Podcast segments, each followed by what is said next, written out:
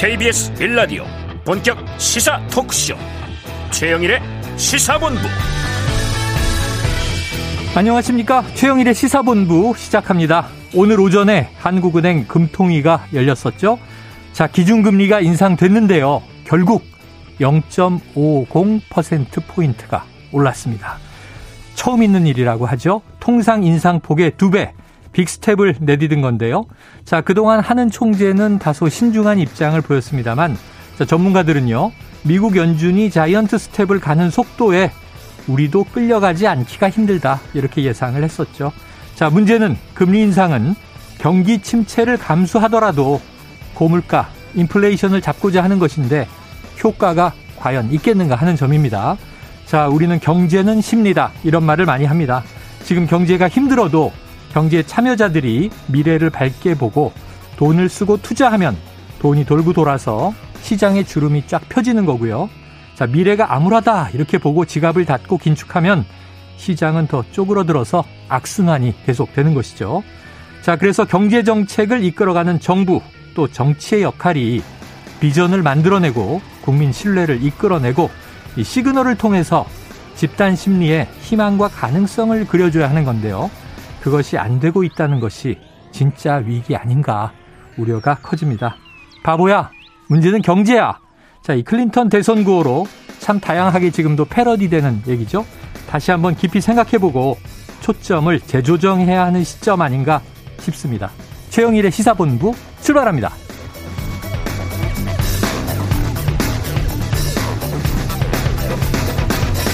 네, 1부에서는요, 오늘의 핵심 뉴스를 한입뉴스에서 한입에 정리해 드릴 거고요. 2부에서는 국정원 전문가 김당 대기자와 함께 국정원, 국정원의 전 국정원장 고발 사건 그리고 국정원 내부 상황에 대해서 좀 면밀히 알아보는 시간을 갖겠습니다. 자, 이어서 여의도 정치 핵심 관계자, 여의도 정핵관, 그리고 사건 본부가 준비되어 있습니다. 자, 청취율 조사 기간입니다. 어제 제가 좀 세게 얘기해서요. 저희 물론 컨텐츠로 승부 보지만 많이 도와주시면 좋겠습니다. 여러분의 점심시간을 함께하고 있는 최영일의 시사본부 잘 듣고 있습니다. 답변해 주시면 큰 힘이 되겠습니다.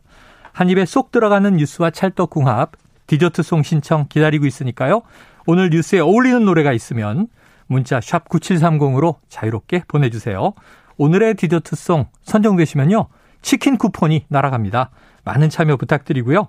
짧은 문자 50원, 긴 문자 100원입니다.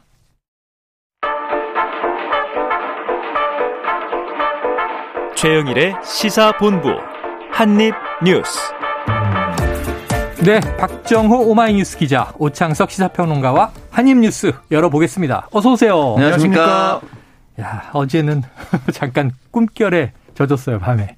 그 제임스 웹 우주망원경 아, 네, 보내온 그 기가 막힌 은하계 사진을 보면서 음. 야, 우주가 이렇게 아름답구나. 그러니까. 광활하구나. 오늘 아침에 금리 인상이 빡 됐는데 음. 이, 아 현실은 현실은 차갑구나. 네. 네. 자 어떻게 됐습니까? 네, 한국은행이 이 물가를 잡기 위해서 빅스텝을 했다라고 보시면 되겠는데요. 네. 현재 연 1.75%인 기준금리를 2.25%로 0.5%포인트 인상을 했습니다. 네. 이게 돌이켜 보면은 세 차례 연속해서 금리를 올린 상황이 됐고요. 네. 금통위에서 그리고 이 빅스텝 어, 이것도 사실은 처음이거든요. 음. 그러니까 통상적 인상폭이 0.25% 포인트인데 그 두 배를 올린 것도 처음이고 세 차례 연속 기준금리 인상한 전례도 없었습니다. 결국에는 6월 소비자 물가 지수가 뭐 작년 같은 달 대비 비해서 6%나 뛰었고 이게 외환위기 당시 상황을 비교해 보면 그때 수준으로 가장 높은 상승률이잖아요. 네. 당장 이제 물가 급등 또 물가 상승 기대 심리 이게 매우 강하기 때문에 한국은행이 결단을 내렸다 이런 평가가 나오고 있습니다. 네, 자 이게 우리가 이 금리 자꾸 올라간다 어떡하냐 네. 이자 높아진다. 지난주에 주진영 대표를 모셨는데 음. 음. 호들갑 떨지 마. 아직도 저금리야 이렇게 얘기를 하시더라고요. 그 인터뷰를 생방송으로 보고 있었습니다. 그래서 제가 아, 네. 이러다가 터져요 그랬더니 터져야 산다 이렇게 얘기를 하셨어요. 어떻게 되는 겁니까 앞으로? 그래서 어쨌든 그 인터뷰가 경기 침체를 맞아야 잡힌다라는 네. 결론을 말씀하셨는데 네. 아마 굉장히 직설적으로 표현을 많이 하시니까 네. 그렇게 말씀하셨다고 아마 전문가들도 그렇게 생각을 하고 있지만 그렇게 말을 못하는 네, 네. 상황 아닐까라는 생각이 듭니다. 그렇죠. 미국을 포함해서 전 세계가 코로나 국면에서 지난 2, 3년 동안 돈을 많이 풀었습니다. 음. 강제로 경기 부양을 시키기 위해서. 양적 완화죠. 예, 돈을 많이 풀면 사실은 이제 물가라고 하는 물건의 가격은 상승할 수밖에 없는 것이고 음. 돈을 다시 회수하는 과정에서 금리 인상은 어쩔 수 없는 선택이었는데 이게 또 대외 변수가 막 터졌습니다. 네. 지금 러시아 우크라이나 전쟁 때문에 유럽의 에너지 비용이 일제히 또 상승해서 어. 이게 또 달러 강세에 또 영향을 주고요. 지금 마카오 정부 같은 경우 어쨌든 중국이 관리하고 있지만 음. 코로나 때문에 필수 요소를 빼고 모든 곳을 봉쇄했습니다. 아. 18일까지. 네네. 음. 그러니까 중국에서도 뭔가 돈이 막 확 묶여버리니까 음. 달러가 초강세가 되다 보니 강세인 곳에 화폐를 사기 위해서 미국 채권으로 돈이 몰리니 음. 우리도 우리 채권을 방어하기 위해서 우리도 금리를 올릴 수밖에 없습니다. 네, 그렇죠. 네, 그런 상황이기 때문에 당분간 이 금리 인상과 환율은 올라갈 수밖에 없는 상황인데 중요한 것은 이것으로 끝나는 것이냐. 네. 근데 또 전문가들은 또 올려야 될 것이다라고 얘기를 하고 있습니다. 그래서 아, 올해 전체적으로 그 주지영 박사가 얘기했었던 것은 다른 시기 대비해서 고금리는 아니지만 음. 분명 지난 2, 3년에 비해서는 고금리가 맞거든요. 그런 면에 있어서 아마 소비자 물가 인상 이런 것들 때문에 당분간의 경제 상황이 정말 탈출구가 잘 보이지 않는 어려운 시기, 어려운 국면을 갈 수밖에 없는 것 같습니다. 음, 느낌은 이런 거예요. 이, 늘 고통이 있죠 인생에. 네. 근데 평균 고통률 이게 아니라 최근에 좀 살만하다가 코로나만 잘 넘어가면 이제 경기가 확 풀릴 거라고 생각했는데 음. 이 상대적인 고통. 최근에 좀 기대치가 컸다가 오히려 철퇴를 맞으니까 더 아픈 거잖아요, 우리가. 음. 아프잖아요. 아프죠. 자, 앞으로 어떻게 될지 이 금리 인상 2%대로 이제 우리나라 금리도 올라섰는데 네. 미국은 연말까지 3%로 갈 거라 하니 음. 우리는 더 안 올리고 버틸 수 있겠는가? 근데 뭐 오늘 어, 한국은행 얘기를 들어보면 네. 이제 세 번 남았습니다. 금통위가 네. 아, 그세번 동안 0.25% 포인트 올릴 가능성이 있다는 얘기를 음. 하고 있거든요. 이렇게 올리게 되면 3%까지 올라가니까 네. 이, 이 고통이 사실은 시작이 된 거죠. 왜냐하면 우리나라가 상황이 다른 나라는 정부가 빚을 좀 많이 친 그런 부분인데 어. 우리는 정부가 빚을 많이 진 게 아니라 가계부채 가계부채가 크고 기업도 부채가 있고 하기 때문에 지금 이자율 24조라고 오늘 네. 보도가 되고 있어요. 음, 그렇습니다. 그만큼 그런 고통이 앞으로 이제 다가올 텐데 여기에 대해서 정부가 음. 어떤 완충 장치 이런 걸 만들어 갈지 이거 좀 지켜봐야겠습니다. 네, 자, 물가와 인플레이션 잡을 수 있을지 자 경제 상황 계속 지켜봐야 될 것 같습니다. 미국은 giant step으로 계속 올릴 것이다. 자 이런 와중에 코로나를 잘 벗어나면 다행인데 지금 가을에는 재확산 위험성이 있다 그랬는데 당장 오늘 신규 확진자가 4만 명대를 웃돌았습니다. 이게 63일 만에 두 달여 만에 4만 명 넘었다고 하는데 자 오늘 대책도 나왔죠? 네 그렇습니다. 어, 오늘 방역당국의 얘기를 들어보면 뭐 크게 세 가지 정도 볼 수가 있는데요. 백신 접종을 확대하겠다. 음. 4차 접종을 50대로 확대하는 방안 네. 이걸 내놨고 어, 그다음에 지금 보면은 이 어떻게 보면 고위험군 들은 이제 보호하기 위한 네. 어, 그런 조치 또 임시 선별소와 아, 생활치료센터 재설치를 검토하는 음. 그런 상황도 좀 나와 있는 상황이에요. 그리고 자발적 거리두기를 강조를 했는데 네네. 이 말은 뭐냐면 사회적 거리두기, 그러니까 고강도 거리두기를 하지 않겠다. 일단 이렇게 얘기를 했어요. 당장은 그렇습니다. 하지만 뭐 한독수 총리가 오늘 얘기했듯이 어 이건 뭐 상황이 어떻게 될지 모르지만 확진자가 늘어나면은 이걸 좀 검토할 수는 있다 이런 취지도 얘기했거든요. 이거 좀 상황 봐야겠지만은 우선은 이 거리두기를 다시 도입할 생각은 없다라고 보시면 되겠습니다. 아, 당장은 경제에 안 그래도 힘든 경제에 또 타격을 줄 테니까 음. 지금 이게 확진자가 보상이 있었는데 지금 이제 이 소득 중위 음. 하위 50%에게만 지급하는 걸로 결정이 됐잖아요. 네. 계속 이제 또 이게 정부가 긴축 재정하는데 음. 또 확대 재정으로 가야 되지 않나 이것도 걱정이고. 그래서 확진자 수가 얼마나 늘어나느냐가 되게 중요할 것 같은데 음. 그래서 늘어나지 않도록 어 방어를 잘 하면 좋겠지만 음. 사실은 전체적으로 경각심이 많이 무너진 건 사실입니다. 네. 그리고 휴가 기간에 또 겹쳐 있어요. 아 그렇죠. 본격적으로 이동량이 많아지는 시기이기 때문에 걷잡을 수 없지 않을까. 근데 제가 이제 이 방송에서도 말씀드렸지만 격리하고 있습니다. 음. 확진이 되면은 네. 격리를 하고 7일 격리는 의무죠 아직은. 네, 네 7일 격리를 됩니다. 지금도 하고 있기 때문에 아마 누군가 주변에서 격리 환자가 발생을 하면은 음. 그 집단 전체적으로 또 검사를 받아야 되지 않겠습니까? 그렇죠. 그러다 보면 진짜 걷잡을 수 없이 가는데 접종을 빨리 권고한 것은 잘한 일이다라고 음. 말씀을 드리고 싶습니다. 왜냐면은 제가 어제도 이제 확진자에 대해서 네. 치명률을 말씀을 드렸었는데요. 오늘 7월 13일 0시 기준으로 80세 이상의 치명률 저희가 뭐 전체 치명률 0.1이다 2다 이렇게 말씀드렸는데 음. 80세 이상의 치명률은 3입니다. 네. 음. 그리고 70대는 1이고요. 그러니까 음. 0점 단계가 아닙니다, 이제. 네, 네. 그렇기 때문에 50세부터는 뭐이 코로나에 확진이 되었을 경우에 뭐 심각한 합병증이라든지 또 그로 인한 심각한 생명의 위협이 오늘 수 있는 상황이기 네. 때문에 접종을 빠르게 권고한 것은 잘했다라고 보고요.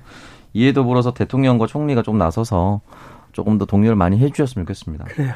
잘했다고 하니 뭐 이제 조치가 필요한 건 인정하는데 지금 말하는 오평로가 좀 저는 얄미워요. 자기는 30대, 박 기자님 40대. 네. 저만 맞는 거잖아요. 4차 접종 나만 맞으려는 거잖아. 맞으셔야 됩니다. 50대니까. 저도 네. 만약에 맞을 수 있는 기회가 있다면 네. 저는 무조건 맞을 겁니다. 아, 진짜? 네. 네, 알았어요. 뭐 백신 주사는 대리 뭐 맞는 게 없으니까 네. 제가 맞고 올게요. 네. 얼마나 아픈지 얘기해 드릴게요. 알겠습니다. 자, 다음 이슈는요. 야, 이거 좀 특이하네요. 뭐냐면 이제 이 문재인 전 대통령 사저 앞 시위 이게 좀 욕설과 고성으로 계속 좀 논란이 있었는데 여기서 계속 유튜브 방송을 하는 뭐 유튜버의 누나가 대통령실에 재직을 하고 있었던 모양이에요. 네. 그런데 사표를 냈다. 자, 어, 떤 점이 문제가 된 겁니까? 그러니까 이게 이제 어제 이제 불거져 가지고요. 보도가 됐습니다. 그러니까 이 극우 유튜버 안정건 씨의 누나가 아, 이게 안모 씨죠. 대통령실에 근무를 해 왔다는 게 보도가 됐고 어, 그러다 보니까 대통령실에서는 지난해 11월 캠프에 합류해온 아, 합류해서 윤 대통령 선거를 도왔다. 음. 그래서 그 이후에 채용이 됐는데 이 안 씨의 채용은 이 극우 유튜브 채널과 무관하다라고 해명을 했습니다. 네네. 그리고 누나와 동생을 엮어서 채용을 문제 삼는 거 음. 이거 연자제나 다름없다. 네네네. 아, 심각한 명예훼손이다. 채용 과정에 아무 문제가 없다. 이렇게 설명을 한 바가 있거든요. 어. 아, 그런데 아, 이 안 씨가 아, 사표를 대통령실에 제출한 걸로 지금. 확인이 되고 있어요. 그러니까 대통령실 얘기를 들어보면 본인이 이번 논란에 부담을 느껴서 사직 절차를 밟고 있다. 이렇게 얘기를 하고 있습니다. 자, 대통령실은 이게 좋아요. 동생이 극우 유튜버고 음. 뭐 문제적 소지가 있는 인물일 수 있어요. 음. 그런데 그 뭐 남매 혹은 가족이라고 네. 해서 네. 사실 공직자가 되면 안 된다는 법은 없으니 연좌제일 음. 수 있는데 네. 사실 좀 다른 문제들이 있는 겁니까? 그러니까 완벽하게 분리된 상황이었으면은 저는 이 연좌제라는 이 주장이 설득력이 있을 네네. 수 있다고 보는데요. 지금 이 안정권 씨 같은 경우는 그동안 활동에서 노회찬 의원이 돌아가셨을 때 뉴스타운이라는 매체를 통해서 잔치국수 먹방을 어, 했습니다. 네. 이게 굉장히 큰 이슈였어요. 아, 옛날에 세월호 유가족 앞에서 네. 폭식 투쟁 이런 것도 있었고 막 이런 거 오뎅을 먹고 이걸 막 이상하게 비유하고 이런 정말 폐륜이라고 부르죠. 잔인무도한 음, 행각을 음. 벌였거든요. 그 이후에 이제 개인 채널인 G GSS, GZSS라고 부르는데 음. 유튜브 계정, 계정에서 채널 정지당했습니다. 아. 어떤 내용들이 있었냐면 그동안 이러한 발언들도 있었고요. 5.18 광주 민주화 운동에 대한 왜곡이 있었는데 네. 중요한 건 이 채널을 누나와 같이 했습니다. 아, 지금 그 대통령실에 있, 었다는그 누나. 네. 그리고 이 누나가 캠프에서 일을 했다고 하나 음. 캠프에서 일을 한 것으로 안정권 씨를 대통령 취임식 특별 초청장을 받게 했습니다. 어. 안정권 씨가 대통령 취임식에 왔어요. 네, 네. 초청장을 받았죠. 음. 그러니까 이거는 분리되었다라고 하기에는 어. 너무나도 같은 궤적상에 있었습니다. 남매가 함께 활동을 했다. 네, 그렇기 때문에 지금 대통령도 5.18 광주 민주화 운동을 기리고 재창을 하는 네, 이 네. 시대에 네.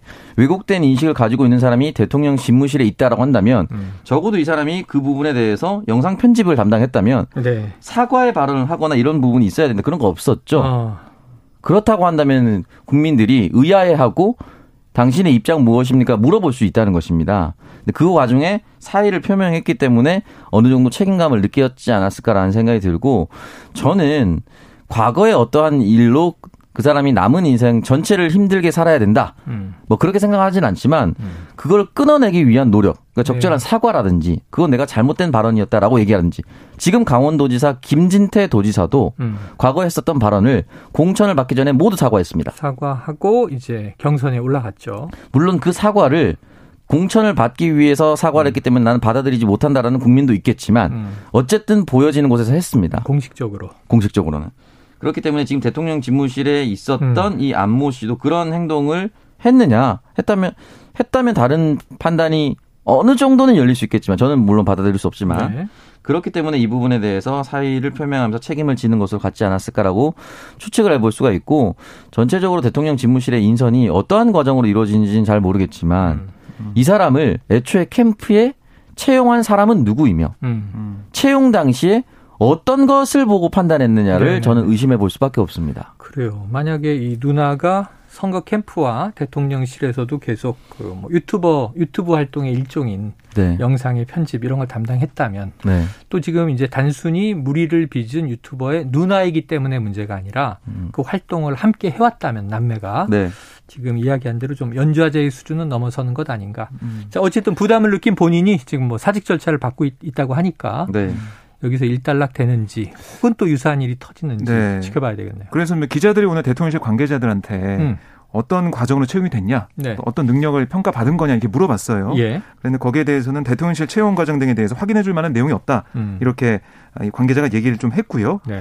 아, 그 다음에 이 그분은 그러니까 이 안 씨는 사진 담당 전속의 보조 업무를 하던 분으로 어. 그분이 이전에 어떤 일을 했는지에 대해서는 저희가 모른다. 어. 이렇게 대통령실은 얘기를 했습니다. 사진 담당 전속의 보조 업무를 하던 분이다. 자, 그래요. 한번 지켜봐야 되겠죠. 자, 조금 더 굵직한 이슈가 있습니다. 지금 윤석열 대통령과 권성동 국민의힘 원내대표가 자, 만났느냐 안 만났느냐 뭐 이런 이야기들도 있었고 또 만난 것 같은데 어떤 이야기를 주고받았느냐 이런 얘기도 있었는데 한참 그게 이제 이준석 대표의 징계 건이 뜨겁게 달아오르던 시점이에요. 지난 주말에도 회동을 했다고 하는 게 보도가 됐습니다. 음. 자, 권성동 원내대표의 직무대행 체제에 과연 이제 윤 대통령이 뭐 어떤 주문을 했을까? 음. 혹은 어떤 이제 방향에 대해서 또 이제 의견을 나눴을까? 이런 게 이제 궁금한 대목인데 네. 어떻게 정리됩니까? 그러니까 이 만났다는 얘기가 이제 여권에서 흘러 나온 거죠. 흘러 음. 나왔고 음. 오늘 기자들이 권 원내대표한테 어, 정말 만나서 음. 동의를 구한 거냐, 네. 직무대행 체제 얘기를 해서 네. 뭐 허락을 받은 거냐, 동의를 음. 구했냐 이런 여러 가지 얘기를 했는데요. 권 원내대표는 어, 만난 것이나 음. 내용이나 음. 그건 확인할 수는 없다. 네네. 이렇게 이제 말을 아꼈고 하지만 그 여권 핵심 관계자들 얘기가 좀 나오는 것을 보면 음.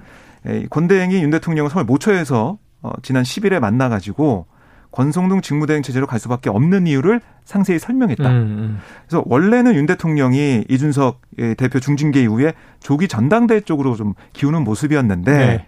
당원 당규 해석에 관한 이 권 원내대표 권 대행의 설명을 듣고 입장을 선회했다 어. 이런 주장도 나오고 있거든요. 그러니까 법조인 출신인 윤 대통령도 당원 당규에 따르면 된다 이렇게 정리를 했다는 거예요. 그러니까 이 말은 뭐냐면은 지금 이 직무대행 체제가 윤심에 기반한 거고 어. 그 결과 뭐 초선 의원 모임, 뭐 재선, 삼선, 중진 모임, 의총까지 윤심이 다 이제 알려지고 그 기반으로 해서 직무대행 체제로 정리가 된 게 아니냐 네. 이런 관측이 나오고 있습니다.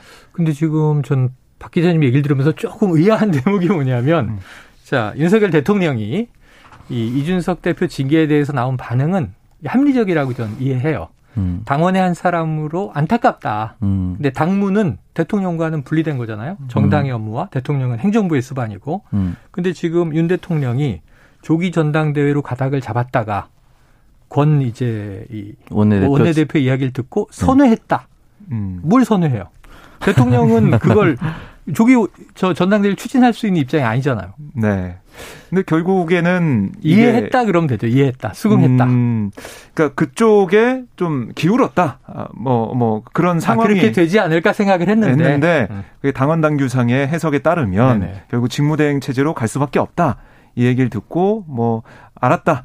뭐 이해를 했다. 네. 뭐이 정도로 얘기가 좀 나온 것 같습니다. 그래요. 그러니까 정리하면 이제 이 윤 대통령도 이제 당내 지금 뭐 당권 향방에 관심이 크지 않겠습니까? 음. 집권 여당이 결국은 정부를 이제 지원해 줘야 되는 입장인데 자 그럼 윤심이 작용했느냐 아니냐 이게 이제 중요한 대목인데 오평론가님은 어떻게 해석하십니까? 이게 지금 공식적으로 나온 건 하나도 없고 네. 비공개 회담만 했기 때문에 뭐라고 단정 짓기는 어렵지만 그다음은 한 것은 팩트로 확인된 거예요. 그거는 여권 관계자, 관계자 발로 나왔는데 발. 네. 근데 권성동 원내대표가 확인해주지 않고 있어요. 걸어다니면서 걸어가면서 이제 기자들한테 비공개 만남 요청 및 내용은 확인해 줄 수 없다. 음. 근데 그 뉘앙스가 거의 만났다는 얘기나 다름없었거든요. 이게 원래 긍정도 부정도 하지 않으면 네. 시인하는 경우가 있잖아요. 그게 사실 추측하기 쉬운 게안 네. 만났으면 그냥 안 만났다 하면 돼요. 또 다른 동행도 있다는 보도도 있습니다. 네. 그리고 확인해 줄 수 없다는 말은 이제 본인도 포함되어 있는 자리인데 확인해 줄 수 없다는 거는 본인에 대해서는 회피하고 있잖아요. 네, 그렇죠. 네, 그게 사실은 이제 추측할 수밖에 없는 게, 아, 있었구나라고 추측을 하는 겁니다. 물론 있었다고 단정 짓지는 않았습니다만. 네. 지금 이 일련의 모든 과정에서 대통령의 판단은 없었지만, 음. 적어도 무기는 있었다. 아. 당의 결정이 나오면 따르겠다. 왜냐면 왜 무기이라고 제가 표현하냐면, 대통령 선거에서 승리한, 음. 지방 선거마저 승리한 당 대표를 음. 이런 식으로 경찰 수사도 시작되기 전에 우리가 먼저 징계하는 게 맞아라고 한마디만 했으면 네. 여기는 다 올스톱입니다. 음, 음. 근데 그 흐름을 그대로 놔뒀다, 묵인 방조했다라는 것은 그렇게 징계 윤리가 나오더라도 나는 가만히 있겠다는 뜻처럼 보일 수 있어요. 음, 음. 그렇기 때문에 저는 이제 묵인 방조 쪽이라고 생각이 들고 네 다만 그러면 왜 조기 전당대회나 뭐 비상대책위원회 이쪽으로 가지 않았을까를 굳이 따져보면 아마 지금 급락하고 있는 지지율 때문에 음. 빠르게 움직이는 것 자체가 더 좋지 않아 보일 수도 있다. 네. 그래서 어, 호흡 가다듬고 있다라고 추측을 해볼 수가 있고 이 상황에서 장재원 의원은 좀 다른 선택을 하고 싶었을 아. 것이다라는 추측까지도 해볼 수가 있습니다. 아, 그래. 약간 복잡하게 엇갈리는. 네. 이분 정치인이네. 정치인. 표현이 아주 정치적이에요. 네. 판단은 하지 않았으나 무기는 했다. 아, 이런 이게 교묘한 언술. 좋습니다. 자, 지금 12시 41분 시간이 넘었어요. 점심시간 교통 상황 알아보고 이어가겠습니다. 교통정보센터의 정현정 리포터 나와주세요. 네, 오늘은 튼튼한 우산 필요하겠는데요. 서울 등 수도권 지역에 강한 비가 쏟아지기 시작했습니다. 현재 시간당 20에서 30mm의 비가 집중되고 있고요. 호우주의보도 내려진 상태입니다. 국지성 호우기 때문에 비 피해가 발생할 가능성이 큽니다. 대비 철저하게 해주시고요. 서울 시내는 보행자 통제 구간이 있습니다. 청계천 산책로 청계 시점에서 고산자교 구간이고요. 청계천 교량 하부는 비가 오면 수문이 갑자기 열리게 되기 때문에 매우 위험합니다. 교량 아래에서 비 피해 피하는 일 없도록 주의하셔야겠습니다. 아직 통제되고 있진 않지만 물이 고여 있는 도로도 있는데요. 분당 수소로 청담대교 방향 탄천 1교에서 청담대교 남단 구간도 현재 물이 고여 있어서 사고 위험이 높습니다. 주의 운전 필요하고요. 올림픽대로 공항 쪽으로 성산대교에서 월드컵대교 사이도 마찬가지입니다. 반대 하남 쪽으로는 한강대교에서 청담대교까지 정체입니다. 30분 정도 예상하고 출발하시는 게 좋겠습니다. 비가 고여 있는 도로가 많아서요. 안전 운행 필요하겠습니다. KBS 교통정보센터에서 정현정이었습니다.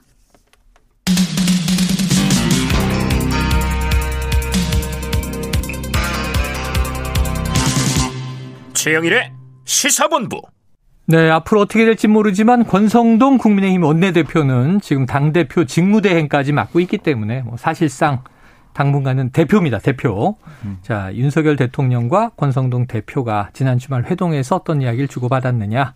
이런 이제 추측들을 저희가 정리를 해봤고요. 그런데 아까 잠깐 얘기가 나왔는데 그냥 우리가 보기에는 어 같은 윤핵관 아니야? 음. 권성동 대표 또 장재원 의원 이 대통령 당선인 비서실장을 지냈는데 두 분 다 가장 윤핵관 하면 떠오르는 두 사람이란 말이죠. 네. 근데 이 불화설 아니다. 무슨 내용이에요? 그러니까 장재원 의원이 이 이번에 중진 모임에도 안 나왔고. 그러니까 그저께죠. 그때 의총에도 안 나왔어요. 어. 근데 지난 9일에 이제 공개된 사진 보면 뭐 23대 버스에다가 뭐 1000명 정도의 사람을 함께 모임을 했던 네. 뭐 기세를 좀 올렸던 음. 그런 상황인데 이번 주 들어서 이렇게 모임에 나오지 않고 있다. 음. 이 모습을 보고 뭐 기자들이나 뭐 여의도에서는 뭔가 트러블이 있는 게 아니냐. 아, 트러 그 그때 딱 떠오르는 게 어, 혹시 코로나? 이걸 먼저 생각해야죠. 그런가요? 어. 그거보다 저희는 아, 여의도에서는 정치적으로 네, 정치적 해석으로. 뭔가 윤핵관 사이에서도 음. 분열이 일어나는 게 아니냐. 음. 왜냐하면은 윤핵관이라고 불리는 그러니까 윤심을 가장 가까이 있다는 사람들조차도 이 어떻게 보면은 농구 행상 과정이나 음. 아니면 어떤 서열 상에서 차이가 있는 게 아니냐 이런 얘기를 좀 하고 있거든요. 네.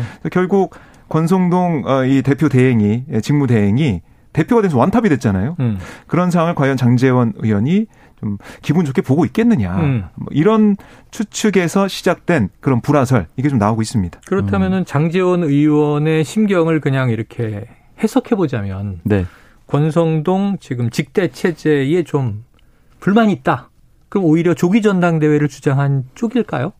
조기 전당대회를 주장하는 쪽이었을 수도 있겠다라고 예. 생각해 볼 수가 있는데 이게 결국은 대통령과 뭐 권성동 원내대표가 뭐 밥을 먹었다라고 추정을 하는 음. 일요일 저녁에 권성 어, 장재현 의원은 23대 버스를 동원했다가 돌아오는 길이었기 때문에 네네네. 일정을 조율하면 대통령과 함께 할 수 있었습니다. 어. 근데 지역구 일정을 소화하고 부산시장 박형준 시장이랑 밥 먹었대요. 네네 저녁을. 음. 그러니까 이제 결국 정치는 어떤 행사를 가는 것으로 자신의 정치적 의사를 표현도 하지만 음. 가지 않는 것으로도 의사를 표현할 수 있지 않습니까? 네네. 그러니까 나는 지금 이 상황이 내가 원하는 상황은 아니다라고 뚜렷하게 내비친 것이고 네.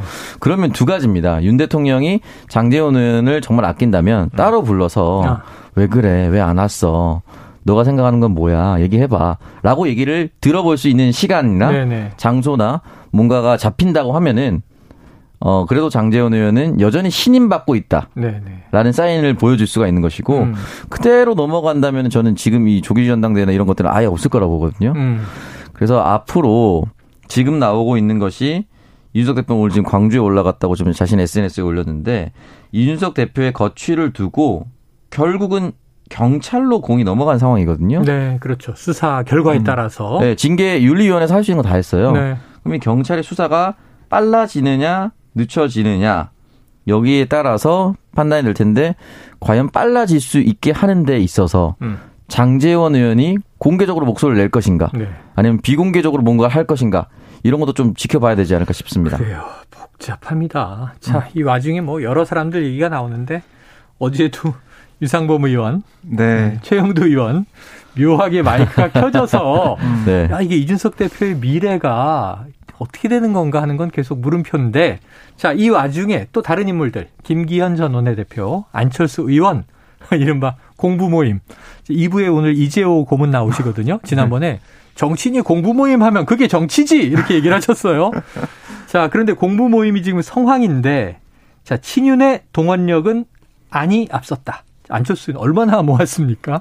그러니까 어제 안 의원이 이 행사를 해서 그러니까 글로벌 경제 위기와 우리의 대응 방향 이런 주제로 토론을 했거든요. 네. 근데 그 자리에 현역 의원이 한 45명 정도 참석을 했습니다. 어우, 절반 가까이 왔네요. 많이 왔고요. 네. 거기서 일부 의원들이 안 의원을 향해서 대표님이라고 네. 부르기도 했는데 뭐 그거는 국민의당 시절에 대표도 했고 했기 때문에 네. 대표님 부른 것 같은데 네. 또 기자들이 볼 때는 향후 전당대회에서 네. 대표가 되는 거 아니야? 어. 이렇게도 좀 보고 있어요. 미래의 어. 대표냐? 네, 과거의 그런 대표냐? 얘기도 나오고 있고. 네. 김기현 의원 같은 경우는 오늘 또 이제 공부 모임을 했는데 음. 여기도 이제 이 정치인들, 그러니까 특히 이제 현역 의원들이 수십 명이 참석을 해가지고 거의 뭐 세대결 양상을 좀 보이는 상황이고요. 세대결. 그리고 뭐 권성동 원내대표는 사실 원탑이 됐고 네. 이렇게 놓고 보면 아, 이 6개월이라는 시간 뒤에 어떤 일이 펼쳐질지 모르겠지만은 음. 권성동 직무대행 체제가 어떻게 될지 봐야 되겠고요. 권성동 이 직무대행 체제가 좀 앞선 것으로 이긴 것으로 보이지만 네. 향후 또 이 당권은 어떻게 될지 이건 네. 전혀 좀 알 수가 없다. 아, 경쟁이 정말 치열하게 벌어지고 있다 이렇게 볼 그렇죠. 수가 있겠습니다. 자 전당대회는 언제냐 예정대로 내년 6월이냐 음. 6개월 후 내년 1월에는 이준석 대표는 복귀할 것이냐 그리고 공천권을 갖는 차기 당권 주자는 누가 될 것이냐. 이게 음. 이제 초미의 관심입니다. 자, 한편 전당대회가 지금 다음 달로 예정된 민주당 지금 박지원 전 공동 비대위원장 오 이게 메시지가 끊어지질 않아요. 음. 그것도 이 오늘은 우상호 현, 현 비대위원장과 점심 먹는다고 하는데 네. 무슨 얘기를 할까요? 아무래도 당대표 출마 관련 얘기를 할 것 같아요. 아, 그 얘기 또 해요? 네, 그럴 것 같고요. 왜냐하면은 박지원 전 위원장이 계속해서는 출마할 거다 이런 얘기를 하고 있고요. 네. 그래서 오늘도 우상호 이 비대위 쪽에서 비대위원장 쪽에서 먼저 아, 이 오찬하자 만나자 얘기를 했다고 해요. 음. 그래서 만나서 아마 우상호 비대위원장 같은 경우는 이 재논이 없다. 아, 출마 지금 무산된 거라는 설명할 아, 것 같고 설득. 박지원 전 위원장은 아니 국민의 44%가 저의 출마를 계속 지지하고 있습니다. 이렇게 음. 얘기하면서 이게 불합리하게 보이는 부분은 지적하면서 음. 당이 다시 결정해야 된다. 이런 얘기가 오고 가지 않을까. 그래서 이 오찬 자리는 좀 훈훈한 그런 자리일 수가 있는데 그럴 가능성이 큰데 음. 오늘 이 오찬 자리는 글쎄요 좀 아, 비가 내리는 수요일 점심 아, 좀 썰렁하지 않을까 그런 느낌도 듭니다. 비 오는 수요일엔 빨간 장미인데 음. 옛날 노래죠. 어떻게 될지 봐야 되겠는데 이 박지원 전 위원장이 어제 기세가 무시무시한 게 이제 이재명 의원을 그뭐 어대명 이렇게까지 얘기하고 있는데 네. 대놓고 지금 저격을 하는 게 개항을 출마는 방탄용이었다 이렇게 얘기를 했어요. 네. 그한 방송에 나와가지고 방탄용이라는 얘기까지 하고 있는데, 그러니까 윤석열 정부의 정치 보복을 막기 위해 이 방탄용의 그런 이유가 있지 않을까라고 이번 인천 개항을에 출마하는 것에 대해서 음. 분석을 했고 또 이번에 이재명 의원이 전당대회에 나오려는 이유도 비슷한 거라고 보냐 이런 질문에도 그렇게 생각하고 있다. 네. 아, 방탄용 자신의 법적인 음, 그런 방탄을 입기 위해서 계속해서 출마하고 있다. 이렇게 얘기를 한 거예요. 어. 그래서 어떻게 보면은 이재명 어이 의원의 지지자들이 볼 때는 박지원 전 위원장의 이런 저격이라고 할까요? 여기에 대해서 강한 비판 좀 할 것 같습니다. 근데 이 효과가 네. 박지원 전 위원장에게 무슨 도움이 될까? 이재명 의원을 이게 세게 때리는 게 뭐 출마가 허용이 될까? 아니면은 뭐 내가 대항마라는 걸 보여주기 위해서 그런 건가? 음. 우평론가님 왜 이러는 겁니까? 제가 윤석열 대통령 취임 선서에서 자유가 몇 번 등장했다. 네네. 근데 통합이란 단어가 한 번도 없었다. 네네. 거기에 대해서 기자가 질문했죠. 왜 통합 없습니까? 라고 질문하니까 윤석열 대통령이 그건 당연한 거니까. 통합은 당연한 음. 거니까. 음. 이렇게 얘기했거든요. 네. 근데 대통령이라는 자리는 통합을 해야 되는 게 맞죠. 네네. 당 대표도 당내 통합을 이루는 게 맞습니다. 음. 근데 이재명 의원에 대해서 패배에 책임이 있는 사람이 또 출마하면 됩니까라고 질문할 수 있습니다. 음. 누구든. 네. 근데 방탄윤 출마라고 하는 건 다른 문제예요. 네. 이거는 당을 쪼개고 있는 겁니다. 어. 당 대표 출마하려고 하는 사람이 음. 당을 출마하려고 하는 사람이 다른 후보를 향해서 야 너 사리사욕 때문에 나갔지. 이렇게 직접적으로 직구를 던지는 거는 자기 보호를 위해서 나갔지 이런 얘기잖아요. 네, 그 이거는 이런 직구는 기본적으로 최고위원이면 전 잘 모르겠는데요. 음. 당 대표는 통합이 최, 최우선인데 음. 통합을 얘기하지 않고 쪼개기를 하고 있어요. 어. 그러니까 이런 부분에 있어서는 국민들이 바라보시기에 물론 여러 가지 지표상 뭐 높은 것도 있다라고 얘기하지만 중앙위에서 과연 이런 쪼개기를 하려고 하는 당 대표에게 표를 줄 수 있을까? 실제로 경선에 참가시켜 준다 하더라도 음. 그래서 당 대표 혁신안 얘기하는 건 저는 너무 좋다고 보거든요. 근데 혁신안과 다르게 갑자기 가장 강력해 보이는 사람에 대해서 음. 사리사욕으로 건드린 것은 통합을 이루어야 할 당대표로서의 자질에서는 조금 부족해 보입니다. 네, 말씀드리고 싶습니다. 알겠습니다. 아유, 참, 경제가 지금 심란한데, 역시 정치 얘기하다 보니까 또 싸우는 얘기로 흘렀습니다. 끝으로 잠깐 좋은 소식 하나를 전해드리면, 그 OTT에서 어, 흥행 1위 했던 오징어 게임, 우리 드라마죠. 에미상의 장벽을 깼다. 미국의 상입니다만, 에미상의 다수의 후보가 지금 올라가서 시상식 발표는 9월에 있을 예정입니다. 한번 기대해 보죠. 자, 오늘 한입 뉴스 여기서 정리하죠. 박정호 기자, 오창석 평론가였습니다. 수고하셨습니다. 고맙습니다. 고맙습니다. 자, 오늘의 디저트 송은요. 청취자 0216님 이승환의 덩크슛 신청합니다. 지금의 경제 위기 부디 시원하게 덩크슛처럼 날려버렸으면 좋겠습니다. 좋은 진행 항상 감사한데 이제서야 문자 보내봅니다. 자주 많이 보내주시고요. 치킨 쿠폰 받으시고 노래 듣고 저는 입으로 돌아옵니다.